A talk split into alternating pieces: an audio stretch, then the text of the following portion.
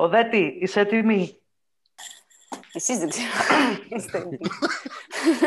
Εμείς εδώ που φτάσαμε όλα τέλεια είναι. Τέλεια. Τασούλη, ο Τάσος μου είπε αυτό το πρώτο αστείο να μην το πω.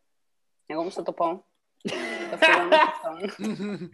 Γιατί πρέπει να φύγει από λούπα από το κεφάλι μου. Λοιπόν, ο κόμμος Δράκουλας, πριν κάνει την βραδινή του έξοδο, δοκιμάζει τις μεταμορφώσεις του.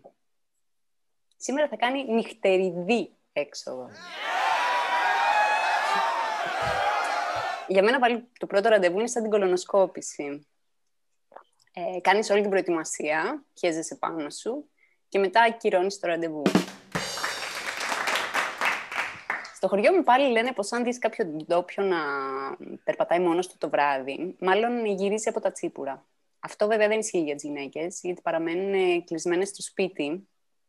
Είναι εξοδούχοι. Έχουμε, ακόμα εκεί. Έχουν φύγει. Έχει μειωθεί ο αριθμός, πείτε μου. Επίσης λένε ότι το βράδυ κυκλοφορούν και πολλοί κλεφτοσικάδες στα φιλιά μου στον Πιτσάκο. Ε, πάνε το βράδυ, όχι επειδή είναι κλεφτοσικάς, Επειδή; ε, επειδή μου έδωσε την ιδέα.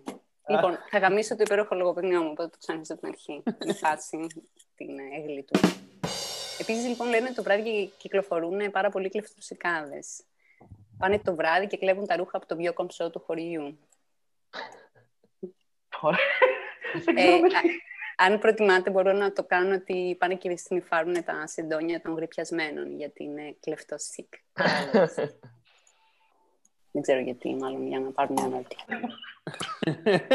λοιπόν, ο άντρας μου ευτυχώς με αφήνει να βγαίνω και μόνη μου.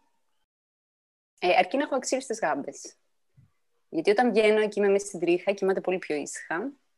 Όταν δεν βγαίνω, κοιμάται πιο ζεστά. Life hacks. ε, είμαι 10 χρόνια παντρεμένη και η αλήθεια είναι ότι έχω πήξει πάρα πολύ. Μια φίλη μου σε κάποια φάση μου πρότεινε να βγούμε λίγο, να φλερτάρουμε. Και το βρήκα πάρα πολύ ωραία ιδέα. Γιατί στο σπίτι μου δεν θα ήταν εύκολο. Δεν νομίζω ότι ο άντρας μου θα το εκτιμούσε. Για όσους δεν καταλάβει να φλερτάρω με τη φίλη. Τι να πω. Τελευταία γενικά νιώθω ότι έχω μεγαλώσει πάρα πολύ για να βγαίνω. Ε, και η αλήθεια είναι ότι το να γκρεμίσουμε την πόρτα δεν είναι οψιόν. Ε, Ευτυχώς, γιατί η απαγορεύση κυκλοφορίας είναι σαν τα παιδιά. Μια δικαιολογία που έχεις χρησιμοποιήσει πάρα πολλές φορές, περισσότερες από όσες θα έπρεπε, και οι bonus δικαιολογίες είναι πάντα πολύ χρήσιμες. Όταν καταφέρνουμε με τον άντρα μου να παρκάρουμε τα παιδιά στα παππούδια και έχουμε τα βράδια ελεύθερα, η αλήθεια είναι ότι δεν υπάρχει τίποτα πιο άβολο από το να βγαίνουμε σε μέρη που συχνάζαμε παλιότερα. Παλιότερα το να παρτάραμε δεν ήταν μόνο οψιόν, okay. Ήταν η actual λέξη που χρησιμοποιεί κάποιος όταν θέλει να πει ότι βγαίνει, να πιει πολύ αλκοόλ μέχρι να μεθύσει και να περάσει καλά. Σωστά. Σωστά. Δεν ξέρω. Τότε λοιπόν που όταν βγαίναμε στην πιλατεία ήταν βέβαιο ότι θα πετύχουμε ένα σωρό κόσμο. Και θα το τακτοποιούσαμε σε ισόποσα μικρότερα αλφάκια. Τώρα,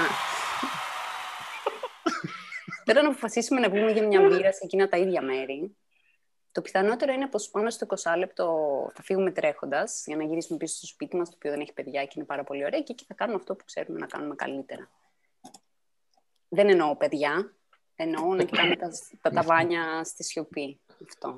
Και πραγματικά το να προσπαθήσει οποιοδήποτε από εσάς να με πείσει αυτή τη στιγμή ότι υπάρχει λόγος ώστε να φερθούμε και να ξαναζήσουμε τη νυχτερινή ζωή της Αθήνας, είναι λίγο σαν να προσπαθείς να ψήσεις ένα hipster μπαρίστα για να φτιάξεις πρέσο σκέτο. Απλά δεν γίνεται. Το μόνο που θα καταφέρεις είναι να πιεις ένα πηχτό ζουμί από μουσια, κρέατα και αίμα.